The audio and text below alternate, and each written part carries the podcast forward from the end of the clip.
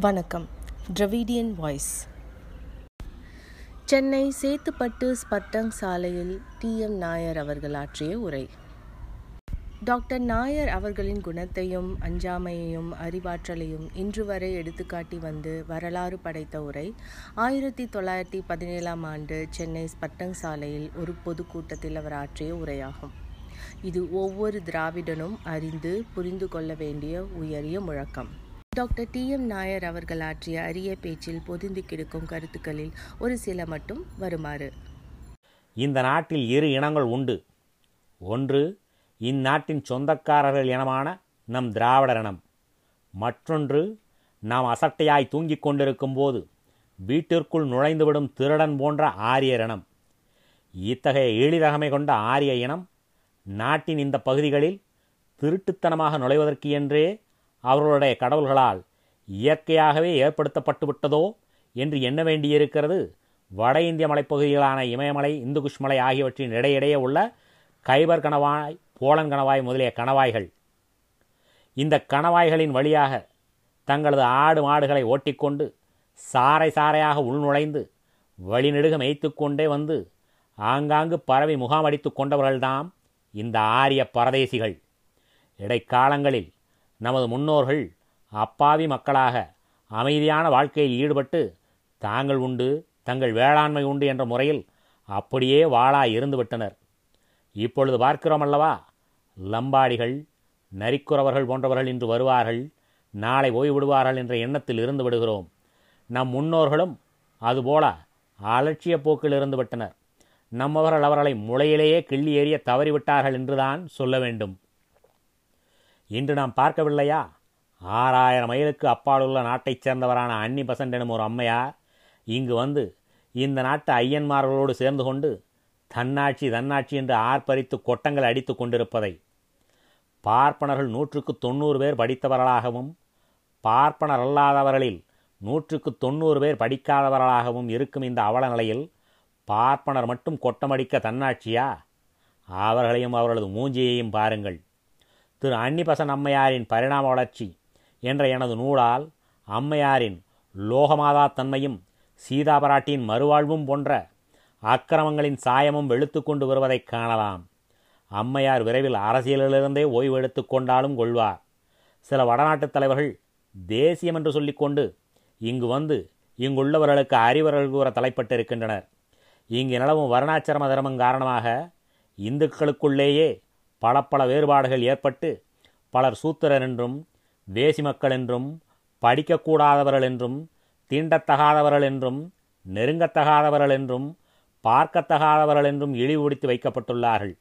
இப்படிப்பட்டவர்கள் கோயிலுக்கு பக்கத்திலே கூட வரத்தகாதவர்கள் என்றும் குடிதண்ணீர் நிலைகளை அண்டக்கூடாதவர்கள் என்றும் அவர்கள் எல்லோரும் ஊருக்கு வெளியேதான் வாழ வேண்டும் என்றும் அவர்கள் ஓட்டை குடிசைகளில்தான் தங்க வேண்டும் என்றும் கொடுமைப்படுத்தப்பட்டு வருகிறார்கள். இப்படிப்பட்டவர்களை மேலும் கொடுமைப்படுத்தி இழிவுபடுத்தவே இந்து தர்மம் பேசிக்கொண்டு சில வட இந்திய தலைவர்கள் இங்கு வந்து கொண்டிருக்கிறார்கள். இவர்களின் செயல் இங்குள்ள பார்ப்பனருக்கு மேலும் ஆதிக்க அதிகார வெறியை ஊட்டவே பெரிதும் பயன்படுவதாக அமையும். இவர்கள் எந்த மூஞ்சியை வைத்துக்கொண்டு இங்கு வருகிறார்கள் என்று தெரியவில்லை. வடக்கே உள்ள மார்வாடிகளும் குஜராத்தியர்களும் இங்கே வியாபாரிகளாகவும் வந்து வந்து போகிறார்கள். அவர்கள் வட்டிக்கு பணம் கொடுத்து கொள்ளை லாபம் அடித்து பணத்தை மூட்டை மூட்டையாக கட்டிக்கொண்டு போவதை பார்க்கிறோம் அல்லவா அதே போக்கில் அரசியல் வியாபாரிகளும் இங்கு அவ்வப்போது வந்து போகிறார்கள். இங்குள்ளவர் எப்பொழுதும் எச்சரிக்கையாக இருக்க வேண்டும் என்று கேட்டுக்கொள்கிறேன். இந்த நாட்டில் அறியாமை இருள் சூழ்ந்திருந்த காலத்தில் மத்திய ஆசியாவைச் சேர்ந்த ஆரியர்கள் இந்த நாட்டில் புகுந்து சொந்தம் கொண்டாடத் தொடங்கிய நேரத்தில் நமது முன்னோர்கள் அப்பாவிகளாக இருந்து எதையும் கண்டுகொள்ளாமல் இருந்துவிட்டனர் ஆரியர்கள் வந்து சிறிது காலத்திற்குள்ளாகவே இங்கும் தம் வாளாட்டத்தை காட்ட ஆரம்பித்து விட்டார்கள். அவர்கள் நம் மக்களிடம் நம்பிக்கை துரோகங்கள் பலவற்றை செய்தார்கள். புராணக் கதைகள் பலவற்றையும் கட்டிவிட்டார்கள். செப்படி வித்தைகள் செய்து காட்டினார்கள். ஜேப்படி வித்தைகள் நடத்தினார்கள். அவர்கள் இயற்கை நிகழ்ச்சிகளை காட்டி கடவுள் என்று ஒரு கற்பனை கருத்தை சுட்டிக்காட்டி திராவிடர்களின் மூளையையே குழப்பிவிட்டார்கள்.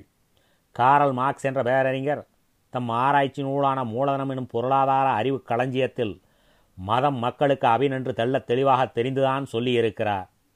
கடவுள் என்ற கற்பனை கருத்தை நிலைநாட்டி தம் சூழ்ச்சிகளில் வெற்றி கண்ட ஆரிய வஞ்சகர்கள் நம்ம தம்முடைய வெண்ணிறத்தை காட்டி தாம் உயர்ந்தவர் என்றும் திராவிடர்களின் கருப்பு நிறத்தை காட்டி அவர்களெல்லாம் தாழ்ந்தவர்கள் என்றும் கடவுளின் தலையிலிருந்து வெடித்து வந்தவன்தான் பார்ப்பனர் என்றும் கடவுளின் தோளிலிருந்து பிளந்து கொண்டு வெளிவந்தவன்தான் சத்திரியன் என்றும் கடவுளின் வயிற்றிலிருந்து வெடித்து வெளிவந்தவன்தான் வைசியன் என்றும் கடவுளின் காலிலிருந்து பிளந்து வெளிவந்தவன்தான் சூத்திரன் என்றும் கூறி திராவிட அப்பாவிகள் பலரையும் நம்ப வைத்தனர். நான் முப்பது ஆண்டுகளுக்கு மேல் இங்கிலாந்திலும் இங்கும் மருத்துவ பணி செய்து அனுபவம் பெற்றவன். ஆனால் இம்மாதிரியாக உடலின் பல பகுதிகளில் பிள்ளைப்பேறு மருத்துவங்களை நான் என் வாழ்நாளில் கண்டதுமில்லை கேட்டறிந்ததுமில்லை. ஆரிய கடவுளின் உடலமைப்பே அலாதியாகத்தான் இருக்கும் போல் இருக்கிறது இவ்வாறாக கடவுளின் மேற்பகுதி உறுப்புகளிலிருந்து மகப்பேறு பெற்று வெளிவந்த ஆரியர்கள் தங்களுக்கே நாடு வீடு தோட்டம் துறவு காடு களனி பணம் காசு எல்லாம் சொந்தமென்று ஆக்கி கொண்டு விட்டார்கள். நாலாம் ஜாதியினரான சூத்திரர்களும் ஐந்தாம் ஜாதியினரான பஞ்சமர்களும் கல்வி சொத்துரிமை போன்றவற்றில் எந்த ஒரு உரிமையும் கொண்டாட முடியாது கொண்டாடக்கூடாது என்று ஆக்கிவிட்டனர். இவையெல்லாம் ஒவ்வொருவரின் முன்பிறப்பில் செய்த பாவ புண்ணியங்களின் அடிப்படையில் ஏற்பட்டவையாகும் என்று ஆரிய தெய்வீக சட்டத்திட்டங்கள் கூறுகின்றன. இதற்கு தலைவிதி என்றும் அவர்கள் பெயர் வைத்து விட்டார்கள். இதையெல்லாம் நம்பி நடப்பவனுக்குத்தான் இறப்பிற்கு பின் மோட்சம் கிடைக்கும் என்றும் நம்பாதவன் இறப்பிற்கு பின் நரகத்தில் சித்திரவதை செய்யப்படுவான் என்றும் சொல்லி வைத்தார்கள். இத்தகைய கடவுள் திட்டத்திற்கு வருணாச்சிரம தர்மம் என்று பெயர். இவ்வாறு அந்நிய ஆரிய வஞ்சகர்கள் கூறி அப்பாவி திராவிடர்களை பல்வேறு வகையிலும் அடிமைப்படுத்தி வந்தனர். ஆரிய சூழ்ச்சிகளை விழிப்புணர்ச்சி கொண்ட திராவிடர்கள் அவ்வப்போது ஐயப்பாடடைந்து ஆரிய கூட்டத்தினரை எதிர்த்து போராடியதும் உண்டு. ஆரியர்கள் சாமபேத தான தண்டமனும் ஆரிய சதுர்வித உபாயங்கள் மூலம் திராவிடரின் ஒற்றுமையை பல வகைகளிலும் குறைக்கச் செய்தனர். ஆரியர்கள் திராவிடர்களிலேயே சிலருக்கு மட்டும் ஜாதி உயர்வு பட்டம் அளித்து மற்றவர்களை வேறுபடுத்தி தாழ்த்தி வைக்க முற்பட்டனர். எடுத்துக்காட்டாக நம் தலைவர் பி. தியாகராஜ் செட்டியார் இனமான நெசவாள திராவிடர்களை தேவாங்க பிராமணர் என்று சொல்லி ஜாதி உயர்வு பட்டம் அளித்தனர். ஆரியர்கள் திராவிட வேளாண் பெருங்குடி மக்களை வன்னியகுல சத்திரியர் என்றும் நாயுடு ரெட்டிமார்களை கௌரவ சத்திரியர் என்றும் திராவிட கோமுட்டிகளை ஆரிய வைசியர் என்றும் நாட்டுக்கோட்டை செட்டியார்களை தனவைசியர் என்றும் பொற்கொள்ளர்களை பிசுவகர்ம பிராமணர் என்றும் வடநாட்டிலுள்ள பார்ப்பனரல்லாத திராவிட இனத்தைச் சார்ந்தவர்களான குற்றவேல் உரிபவர்களை பூமிகார் பிராமணர் என்றும் விவசாயிகளை குர்மி சத்திரியர் என்றும் வீரர்களை ரஜபுத்திர சத்திரியர் என்றும் பலவாறு பெயர்களைச் சூட்டி திராவிடர்களின் கோட்டைக்குள்ளேயே குத்துவெட்டு போட்டா போட்டி பொறாமை உச்சரிப்பு போன்ற குழப்பங்களை ஏற்படுத்தினர். திராவிடரில் பலருக்கு பேரளவில் ஆரிய வர்ணாசிரம உயர்ஜாதி பட்டங்கள் கிடைக்கப் பெற்றனவேயன்றி நடைமுறையில் சங்கராச்சாரியார் வேடத்தில் அமரவோ கோயில் அர்ச்சகர்களாக ஆகவோ ஆரிய சடங்குகள் செய்யும் புரோகிதர்களாக மாறவோ அவர்களுக்கு உரிமைகள் அறவே வழங்கப்படவில்லை. தேவாங்க பிராமணரான நம் தலைவர் திரு. பிட்டி தியாகராய வல்லதவர்கள் அப்படிப்பட்ட இடங்களில் அமர வேண்டுமென்று ஆசைப்படுவாரேயானால் ராமாயணத்தில் கண்டுள்ளபடி தவம் செய்த பாவத்திற்காக ராமனால் தலையிழந்த சூத்திரனான சம்புகன் கதிதான் இவருக்கும் ஏற்படும். கடுகு சிறுத்தாலும் காரம் குறையாது என்ற பழமொழிக்கு இணங்க ஆரியர்களால் எவ்வளவு உரட்டுகளும் பித்தலாட்டங்களும் நடைபெற்றாலும் இங்கு கூடியிருக்கும் நீங்கள் அனைவரும் உங்களை திராவிடர்கள் என்று அழைத்துக் கொள்வதில் பூரிப்பும் பெருமையும் கொண்டிருக்கிறீர்கள். வீர திராவிடர்களே என்னையே எடுத்துக்கொள்ளுங்களேன் லண்டனிலும் சென்னையிலும் எல்லோரும் என்னை பெரிய டாக்டர் என்று சொல்லுகிறார்கள். நான் ஒரு எம்டி பட்டதாரி. எனக்கு ஏராளமான வருமானம் வருகிறது. எனக்காகும் செலவு போக என் வருமானத்தில் மீதப்படும் பணத்தையெல்லாம் என் அருமை தலைவர் திரு பிட்டி தியாகராயர் அவர்களைப் போன்று உங்களைப் போன்ற திராவிட மக்களை தட்டி எழுப்பும் நீதிக்கட்சியின் வளர்ச்சிக்காக செலவிடுவதில் பெருமைப்படுகிறேன். இவ்வாறெல்லாம் இருந்தும் என் பிறந்த இடமான கேரளத்தில் நான் ஒரு சூத்திரந்தானே இத்தகைய இந்து மத ஜாதி அக்கிரமங்களை எந்த பார்ப்பன லோக குருவாவது அல்லது லோக்கல் குருவாவது கண்டிக்க முன்வருகிறானா? இந்த மூஞ்சிகளுக்குத்தான் தனியாட்சி நடத்த தன்னாட்சி அரசு வேண்டுமா இன்னும் கேளுங்கள் நசூத்ராய மதிம் தத்யா என்பது மற்றொரு சுலோகம். அதன் பொருள் என்ன என்றால் சூத்திரன் படிக்கக்கூடாது என்பதாகும். அப்படியானால் நீ எப்படி படித்தாய் என்று நீங்கள் கேட்பீர்களேயானால் இந்த சண்டாள பூனைக்கண்ணன் செம்பட்ட மயிரனான வெள்ளைக்காரனுடைய யூனியன் ஜாக் கூடியல்லவா இப்பொழுது நாட்டில் வரக்கிறது அதன் தயவால் தான் நான் படித்து முன்னேறினேன். அசல் ஆரிய இந்து தர்ம ஆட்சி நடக்குமானால் இங்கு காவிக்கொடிதான் பறக்கும் என்ற நிலை இருக்குமேயானால் ராமராஜ்ய ஆட்சி நடைபெற்று கொண்டிருக்குமேயானால் அவ்வளவுதான். சூத்திர சம்பூகன் கதிதான் எனக்கும் என் தலைவர் திரு பிட்டி தியாகராயர் அவர்களுக்கும் ஏற்பட்டிருக்கும். இவ்வளவுக்கும் நீங்கள் எல்லாம் மதிக்கும் என்னை எங்கள் கேரள நாட்டு நம்பூதிரி பாப்பான் எடா நாயரே என்று சர்வசாதாரணமாக கேவலமாக அழைக்கக்கூடிய ஜாதி கர்வம் படைத்திருக்கிறான். உயர் நீதிமன்ற நீதிபதியாக நியமனம் பெற்ற சார் சங்கரன் நாயர் ஒரு சமயம் கேரளாவில் உள்ள தன் சொந்த ஊருக்கு சென்றிருந்தபோது ஒரு நம்பூதிரி பாப்பான் சார் சங்கரன் நாயர் வீட்டு வாசலிலேயே வந்து நின்றபடி எடா சங்கரா நீ உயர்நீதிமன்ற நீதிபதியாமேடா? என்று கேட்டானாம். ஆமாம் சாமி எல்லாம் உங்கள் கடாட்சம்தான் என்று கூறியவாறே வெளியே ஓடோடியும் வந்து நம்பூதிரி பார்ப்பானின் காலை தொட்டு கும்பிட்டு கைகட்டி வாய்பொத்தி நின்றாராம் அவர். கேரளாவில் மரியாதைகளும் அவமரியாதைகளும் எப்படி படாத பாடுபடுகின்றன பார்த்தீர்களா? இந்து மத புராணக் கதைகளில் பார்ப்பானுக்கும் சூத்தரட்சிக்கும் பிறந்தவர்களெல்லாம் காலாகாலத்தில் பெரிய மனிதர்களாகி இருப்பதாக கூறப்படுகிறதே அல்லாமல் ஒரு சூத்திரனுக்கும் ஒரு பாப்பாத்திக்கும் பிறந்த பெரிய மனிதனின் கதை ஏதாவது மருந்துக்காவது உண்டா? ஏனப்படி சூத்திரனுக்கும் பாப்பாத்திக்கும் புராண காலங்களில் காதலோ அல்லது திருட்டுக் காதலோ ஏற்பட்டிருக்காதா? இல்லையே. இந்து தர்ம ஆட்சிகளெல்லாம் ஒருவாறு ஒழிந்து முகமதியர் டச்சுக்காரர் போர்த்துகீசியர் பிரெஞ்சுக்காரர் ஆங்கிலேயர் ஆகியோரின் ஆட்சி காலங்களில்தான் நம்மவர்களில் ஒரு சிலர் மட்டும் படிக்க முடிந்தது சொத்துரிமையும் பெற முடிந்தது. இப்பொழுது பார்த்தாலும் வெள்ளையனுக்கு அடுத்தபடி பெரிய பெரிய பதவிகளில் பார்ப்பனர்களே அமர்ந்துள்ளனர். நம்மவர்களோ அடிமட்டத்தில் எடுபடிகளாக இருந்து பிள்ளை சேவகம் செய்து வருகிறார்கள். இந்நாட்டில் ஆரியர்களாக இருக்கும் பார்ப்பனர்கள் காலனா கொடுத்து பூநூலை வாங்கி மாட்டிக்கொண்டு இங்குள்ள திராவிடர்களையெல்லாம் ஏமாற்றி பொறுக்கி தின்னும் புத்தியுடையவர்களாக இருந்து வருகின்றனர். எல்லா வகுப்பு மக்களுக்கும் வாழ்க்கையில் சம வாய்ப்பும் சம வசதியும் ஏற்பட வேண்டுமென்ற நோக்கத்தோடு வற்புறுத்தப்பட்டு வரும் வகுப்புவாரி பிரதிநிதித்துவ கொள்கை அரசின் அனைத்து துறைகளிலும் கையாள வேண்டும் என்பதைத்தான் நமது நீதி கட்சி உயர்ந்த குறிக்கோளாக கொண்டிருக்கிறது. இந்த குறிக்கோளை இங்கு விளக்கி வருவது போன்றே இங்கிலாந்திலும் கூட்டம் போட்டு பேசியும் எழுதியும் வருவதற்காகத்தான் நான் ஆண்டுதோறும் தவறாமல் இங்கிலாந்துக்கு சென்று வருகிறேன். நான் இங்கிலாந்தில் வெள்ளையர்கள் நிறைந்த கூட்டம் ஒன்றில் பேசும்போது போலி தன்னாட்சி இயக்கத்தில் ஈடுபட்டிருக்கும் பார்ப்பன பெருந்தலைவர்களின் சித்தாந்தம் வேதாந்தம் எல்லாம் எப்படிப்பட்டன என்பதை விளக்கி கூறினேன். அப்பொழுது ஆங்கில நாட்டு ஆளுங்கட்சியைச் சேர்ந்த லார்டு சிடென்ஹேம் என்பவர் குறுக்கிட்டு ஒரு கேள்வி கேட்டார். இந்திய வைஸ்ராய் ஆலோசனை சபையில் கல்வித்துறை உறுப்பினராக இருக்கிறாரே சர் பி என் சர்மா. அவர்கள் ஒரு பார்ப்பனர் அல்லாதார்தானே என்று கேட்டார். நான் உடனே பம்பாய் துறைமுகத்தில் நான் கப்பல் ஏறும் வரையில் சர் பி என் சர்மா அவர்கள் ஒரு பார்ப்பனராகத்தானே இருந்தார் என்றேன். நீங்கள் இப்பொழுது சிரிப்பது போன்றே அன்றும் அந்த கேள்வியை கேட்ட பிரபுவும் பிறரும் கூட கொள்ளென்று சிரித்து விட்டனர். நான் மேலும் சொன்னேன் ஞாயிறு மேற்கே தோன்றி கிழக்கே மறைந்தாலும் மறையலாம். ஆனால் எந்த பார்ப்பானும் பார்ப்பான் அல்லாதவனாக மாறமாட்டான். பார்ப்பனர் அல்லாதவன் எவனும் பார்ப்பனனாக மாறவும் முடியாது. ஒருவன் இந்து மதத்தை விட்டு கிறித்துவனாகவோ அல்லது முகமதியானாகவோ மாறலாம். ஆனால் இந்து மதத்திற்குள்ளாகவே ஒருவன் ஒரு ஜாதியை விட்டுவிட்டு வேறொரு ஜாதிக்கு தாண்டவே முடியாது. இந்து தர்மம் இப்படிப்பட்ட மாறுதலை ஏற்றுக்கொள்ளவே கொள்ளாது. பரதர்மோ பயவாக அவனவன் ஜாதி தொழிலையே அவனவன் செய்ய வேண்டும். இல்லாவிட்டால் மர தண்டனை நரகம் போன்ற தண்டனைகள்தான் கிடைக்கும் என்கிறது கீதை. இதுதான் இந்தியாவின் அவலநிலை.